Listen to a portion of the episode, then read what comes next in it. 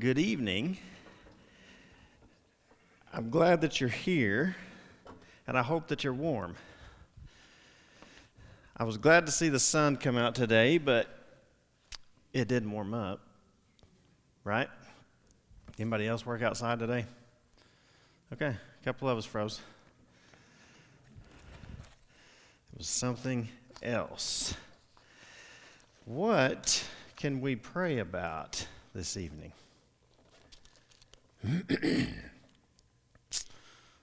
Who, maybe we should say, can we pray about this evening?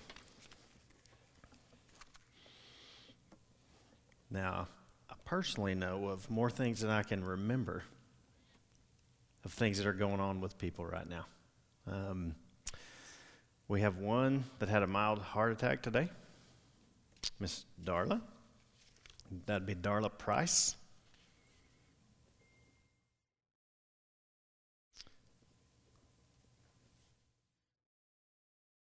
Um, I believe, yeah, they're going to do a bypass on her on Friday, is the plan.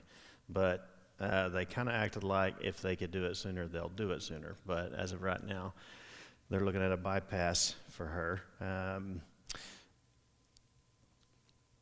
I'm guessing that's not the biggest of her worries right now. She takes care of her uh, grandson and uh, doctor told her today that that wouldn't be happening for the next six weeks. So, please remember that.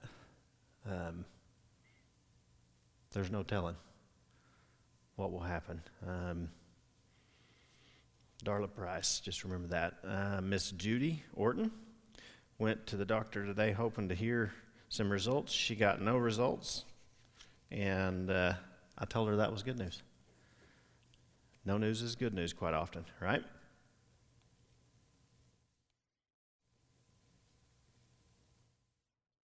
What else?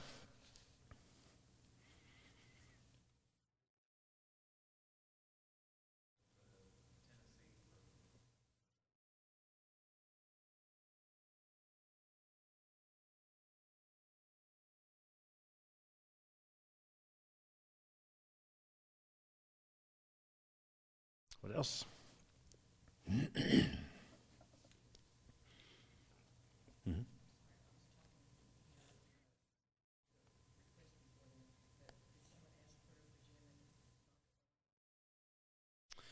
They did not. Jim and Owen. So they are out of the country right now in Panama, where it is warm. It's nice in Panama right now. Uh, I checked the weather this morning and just shook my head. But no, it's nice. Um, they are there kind of laying some groundwork for a pastor's conference that we are going to do in June. And um, it's my understanding that they're going around not only just letting people know, but trying to find places where either they can pull people from or go to uh, to be able to disciple folks, if you will. like I said, they're in Panama.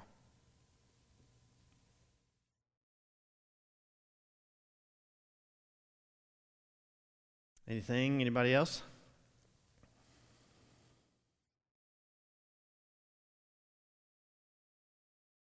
So hold on to those thoughts for just a little bit because we're actually going to push prayer time to the end. I would like to, uh, I'd like to say a few things before we pray tonight. I asked Owen what he wanted me to do, and he said, Do whatever's on your heart.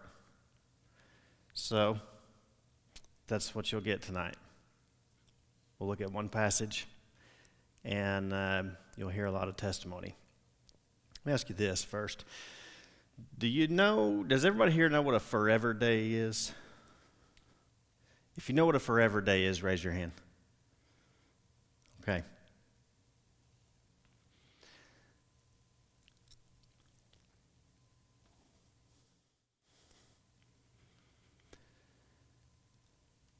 The little blonde thing that's usually attached to me. Uh, somebody said the other day, um, he's the guy with the cutest little girl, right? I thought that's not a bad thing to be known by. so, we adopted that cute little thing. And our forever day was the 22nd of this month. It's the day that the judge said, She's yours forever. So there's been a lot of thoughts and a lot of emotions uh, that I and my family have dealt with this past week. And uh, really, we just want to share um, that journey with you for a little bit tonight. Um, the passage that we would look at would be in the fourth chapter of Hebrews, in the 16th verse. And I'm positive that you've heard it, and I hope that you know it.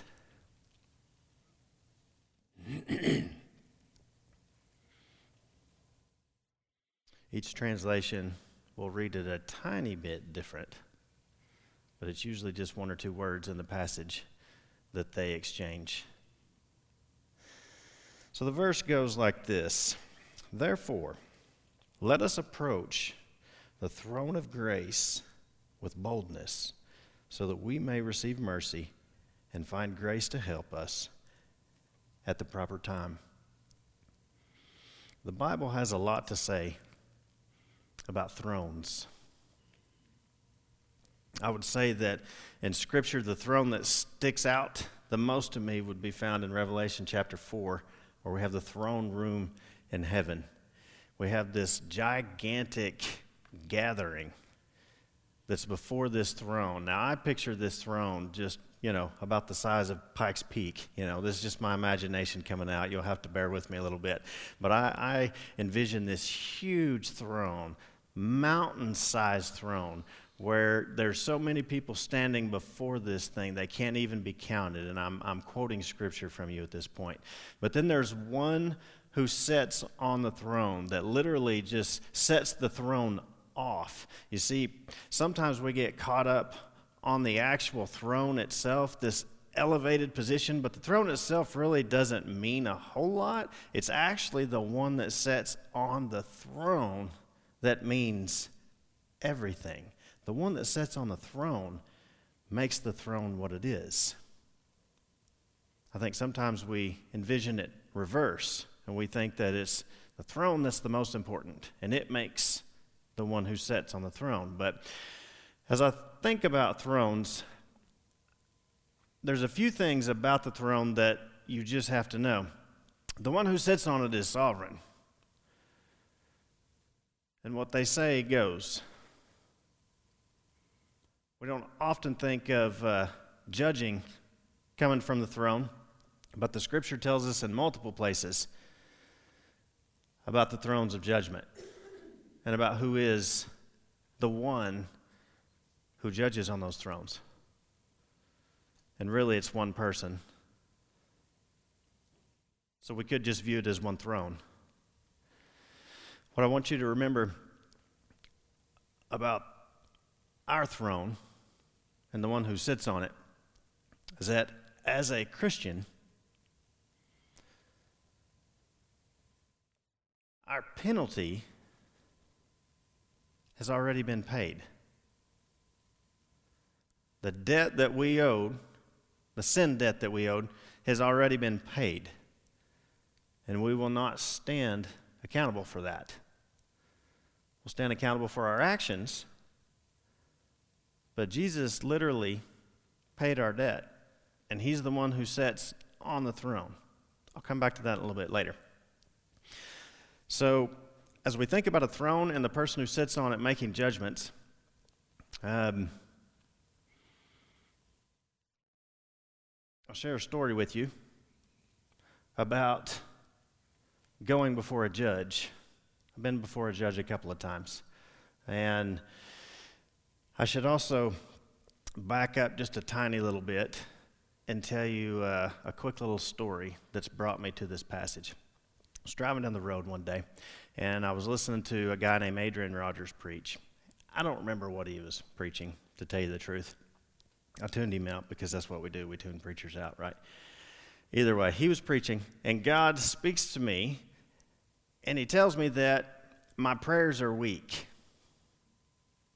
He said, You pray for things that you can do. I want you to pray for things that only I can do.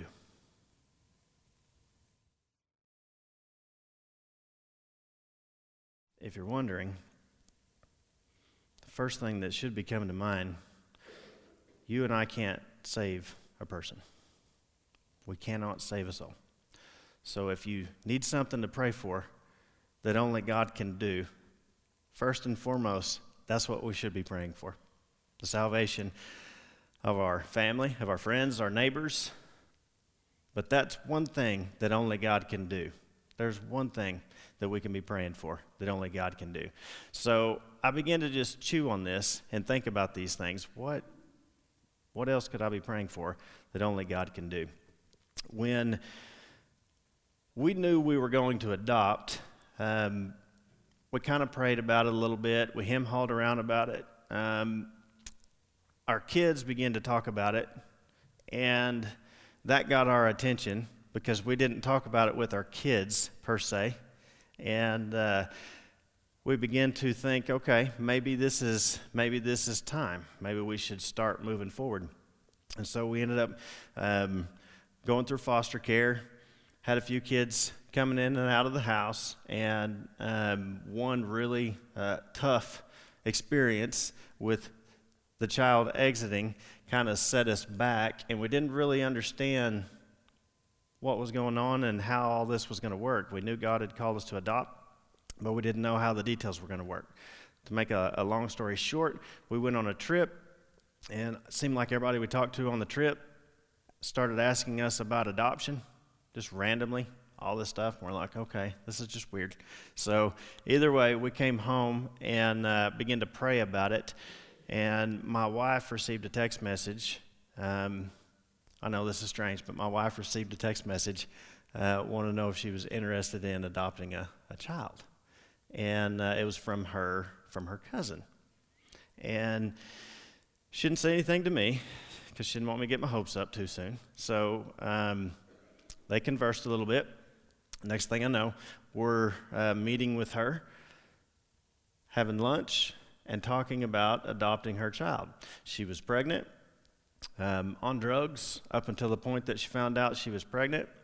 Boyfriend was the supplier of the drugs, had been uh, arrested, felon, had money, guns, drugs. He was looking at a 10 year minimum jail sentence. And this particular girl had already watched her sister lose a few kids to the system and she was 18 years old at the time, and she knew that she did not want to lose her child because she couldn't take care. So she asked if we would be willing to adopt her child. And I like it when God brings things to me, not when He sends me after them so much, and I've got to figure out who, when, and where, right? This was one of those things that He literally brought to us. So we continue to pray about you know, this is this the one? You know, by the way, we knew we were going to adopt a girl, and um, we didn't know if she was pregnant with a boy or a girl at the time. And so I told Brandy, I said, "Hey, you realize if that happens to be a boy." That there's more to come, right? Because every one of us know we're going to adopt a girl. All of us all the kids, all of us. So either way, my wife uh, was with her when she went, did the ultrasound. Sure enough, it was a girl. We said, okay. My wife breathed, you know, a big sigh of relief. Just one for now. Just one. So uh, we we spoke to um, potential dad. There was two. One signed his rights away immediately, and the other one. Um, he wanted to talk to me and to find out just how things were going to go before he decided to sign his rights away. He was the one with the 10 year jail sentence. And um, he asked me one day, he said, Hey, when, when will I be able to see her? And I said, Anytime you want, as long as you stay straight. And if you can't stay straight, don't bother asking because you won't have any access. And I said, uh, By the way, when she gets of age and starts asking me questions, I'm not answering those questions. You're going to answer those questions. He said, Fair enough. I'll sign the papers. Well, had the, had the paperwork done. Um, fast forward, baby comes. Keep in mind, we don't know who the dad is for sure. Um, this young man is at the hospital, and uh, you can tell that she's his just by, the, just by her face. and um, he went back on his word and he filed for custody, not even knowing for sure if it was his kid or not, but filed for custody. We already had custody. It turned ugly on day one. On day one. Um, as we move forward with this, um, the mom and the dad quit talking to one another when he had her served with papers in the hospital bed. She was through at that point.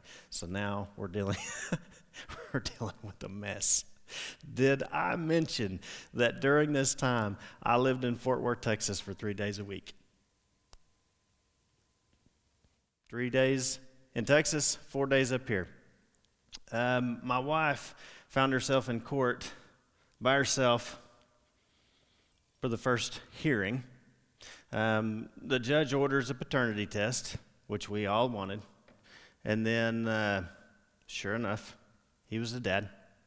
And my wife had told me that um, she had sat and listened to this judge hand out sentences and that she was very reckless. I'll just leave it at that. She was reckless.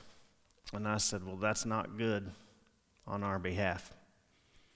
She's going to send baby girl home with him. She said, Nah, there's no way. so have you not learned to say there's no way? We go back to court. I'm paying for my lawyer, I'm paying for mom's lawyer. And let me tell you, this young man did not need a lawyer when he got there. The judge had taken his case as a, as a personal item, and she chewed my lawyers up and spit them out, chewing them for the fact that this young man has a child that he's not got to hold, that he's not got to see. About 30 something days had gone by. And she said, I'm sending this baby home with him now. She didn't bother to look at his background. She didn't bother to look at anything. My lawyers say I object. She says, Oh, I bet you do. And finally, one of them said, He is a felon on the way to prison. And she gave that guy the look, the, in front of a whole courtroom. In front of a whole courtroom. And she says, Well, okay, you can't have the baby. Um, your situation keeps you from that, but I'll tell you what I'll do. You're going to get visitation twice a week, four hours a pop, and the uh, adoptive parents, you're going to supervise it. Thanks. So, not only this, in her ranting, she tells the court or my lawyers that it looks like there's an adoption trying to go under the radar here, and I'm not going to let that happen. So she paints us not very good. Either way, we begin to meet with this guy two times a week, four hours a pop. Sooner Fashion Mall was the halfway point. The little play area in the middle where all the kids go chaotic. Yeah, I read book after book in that place. This went on for 17 months. 17 months. During this 17 months, we finally got um, the judge to realize she did not have jurisdiction because we didn't live in that county. And since we had custody of the child, the court has to take place in the county of which the child lives in. And she, she took quite some time to let go of that. And it took the other judge telling her, it's the law, you have to do this. So she does this. We get the uh, court out of Oklahoma City and down to McClain County where we're at. Meanwhile, I'm traveling back and forth. My wife gets all these, you know, random text messages from numbers that nobody knows with messages that nobody wants. I remember being face down in Texas, asking God, What are you doing? I'm here because you told me to be here. My family's at home. They're unprotected. I've got a child in my home that everybody's attached to. We don't even know if we're going to get to keep her. What's going on? It's funny how you don't ever get a response when you pray like that, right?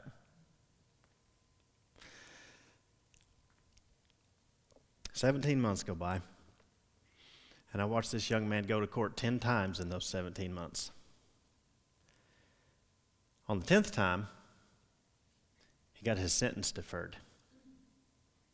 No jail time. It was a mandatory 10, but our jails are too crowded. So they let him off. Said no jail time. And I skipped one very important detail that I need to go back and let you know about. About 30 days in, when uh, we found out that it was for sure his kid, I asked my wife, I said, What do you want to do? She's like, What do you mean? I said, Well, what do you want to do? How do you want to play this out? She's like, That's my kid. I said, Okay. How are we going to go about making uh, everything right? She said, Well, I'm just going to pray that he signs his rights away. I said, Okay. So I prayed about it for a few days. Said, Lord, I'm not sure how to go about this the right way. What do we do? He says, Pray with your wife. I said, You want me to pray that he signs his rights away? Yeah. That's what I want you to do. So I came back to my wife and I said, Well, the Lord confirmed it. I'm going to pray that he signs his rights away. She kind of smiled, gave me the old head nod. Said, now you're listening. And I said, I got to thinking about it, and I don't figure there's another more difficult way to see an adoption go through than to ask or expect a parent to sign their own rights away from their children. She wasn't smiling when I said that. I said, Would you do it? I wouldn't either. So for 17 months, we prayed that he would sign his rights away. And he came to us one night at the Sooner Fashion Mall. And he says to me, Can I talk to you for a minute? I said, Sure. So we got up, we started walking around. And he said, uh,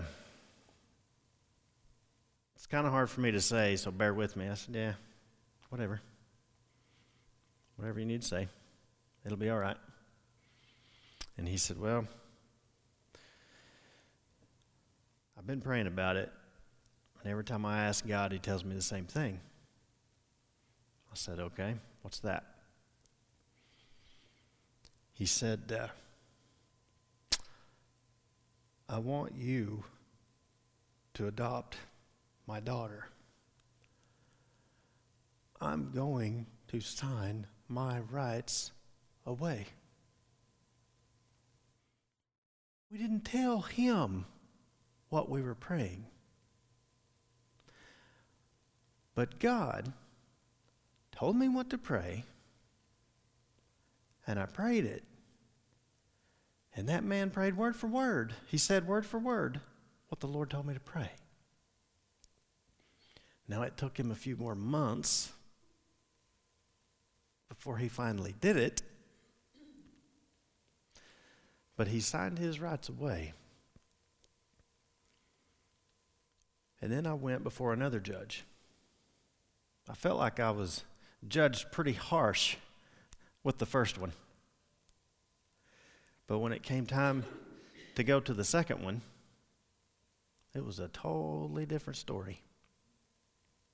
It was an empty courtroom, minus me and my family. And a couple of my friends slipped in. Mom signed her rights away. A couple of weeks later, we went back, and that judge looked at the paperwork and he smiled as he signed it and made it permanent that she is our child. You know, as Christians, we're going to stand before a judge also. But it's not like the first judge that I stood against, who was not on my side, did not have my best interest in mind. It was more like the second one. It's a, it's a place of reward. It's called the Bema. This is the judgment that the Christian will face. And you'll either stand there empty handed, but you'll still be standing there. Or you're going to receive from the Lord, if you can even imagine that. But it's a good judgment. Now, I would also tell you that my wife is the one who named our little girl. And she named her Mia. And she named her before she was ever born. The name Mia means mine.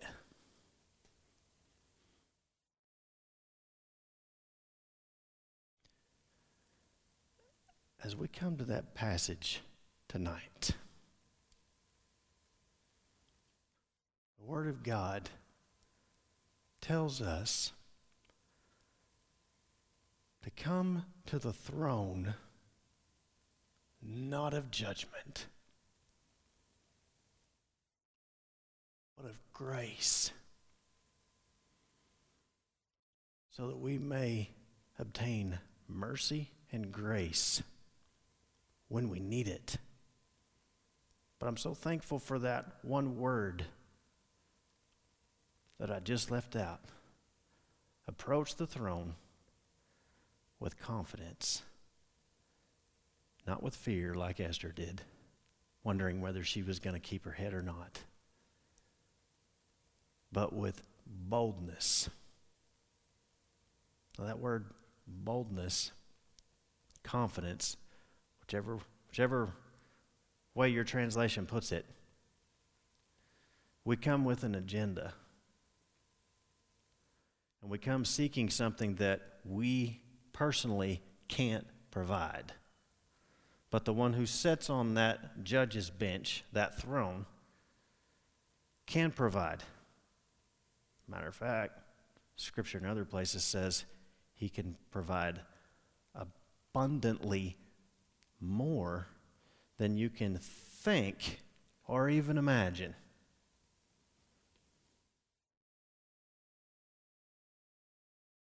so that we may, may obtain grace, which is unmerited favor, getting what you don't deserve, and find mercy, which is not getting what you do deserve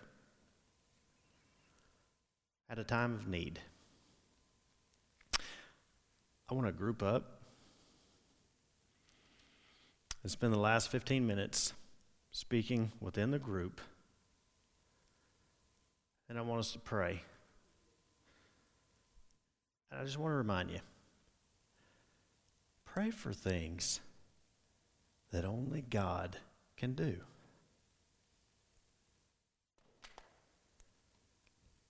I'm assuming that He has said some things to you. You've heard some things in your mind and your heart that you'd really like Him to take care of. I'm not the only one who's in a tough situation or who's been in a tough situation. Write it down, make a note, put the date beside it. Be bold, be confident, and ask Him to provide.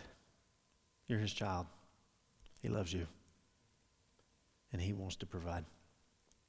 Y'all just flip your chairs, turn, group up right quick, share whatever prayer needs you have within your small group, and then just pray. I'll dismiss this 7:30 whenever it's time. Hebrews 4:16.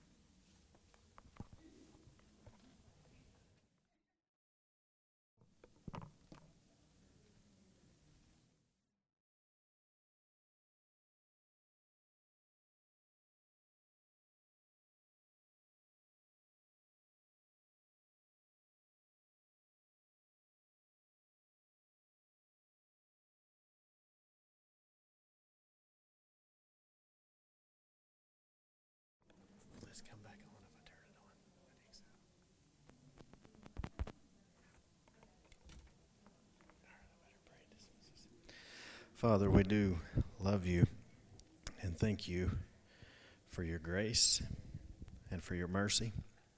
And we thank you that you call us to your throne and that you long for us to be there. Thank you for the plans that you have for us. God, I pray that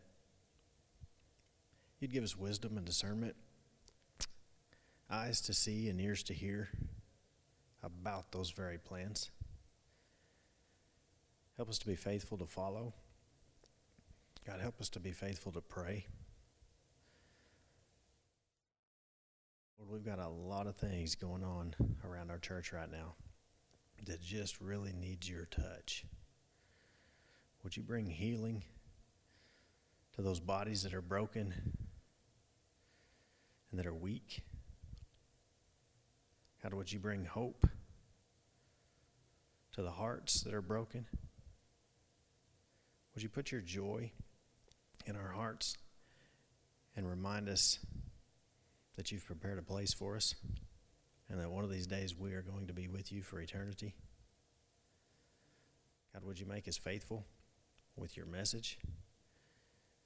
Help us to share that message of hope with a lost and a dying world.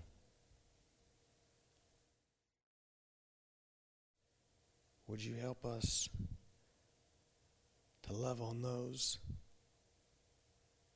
who don't think they're loved? and who don't feel loved. Use us as your hands and your feet. And help us to go after those, God, that our Savior died for. Thank you for being with us in this place tonight. We love you And we pray this in Jesus' name. Amen.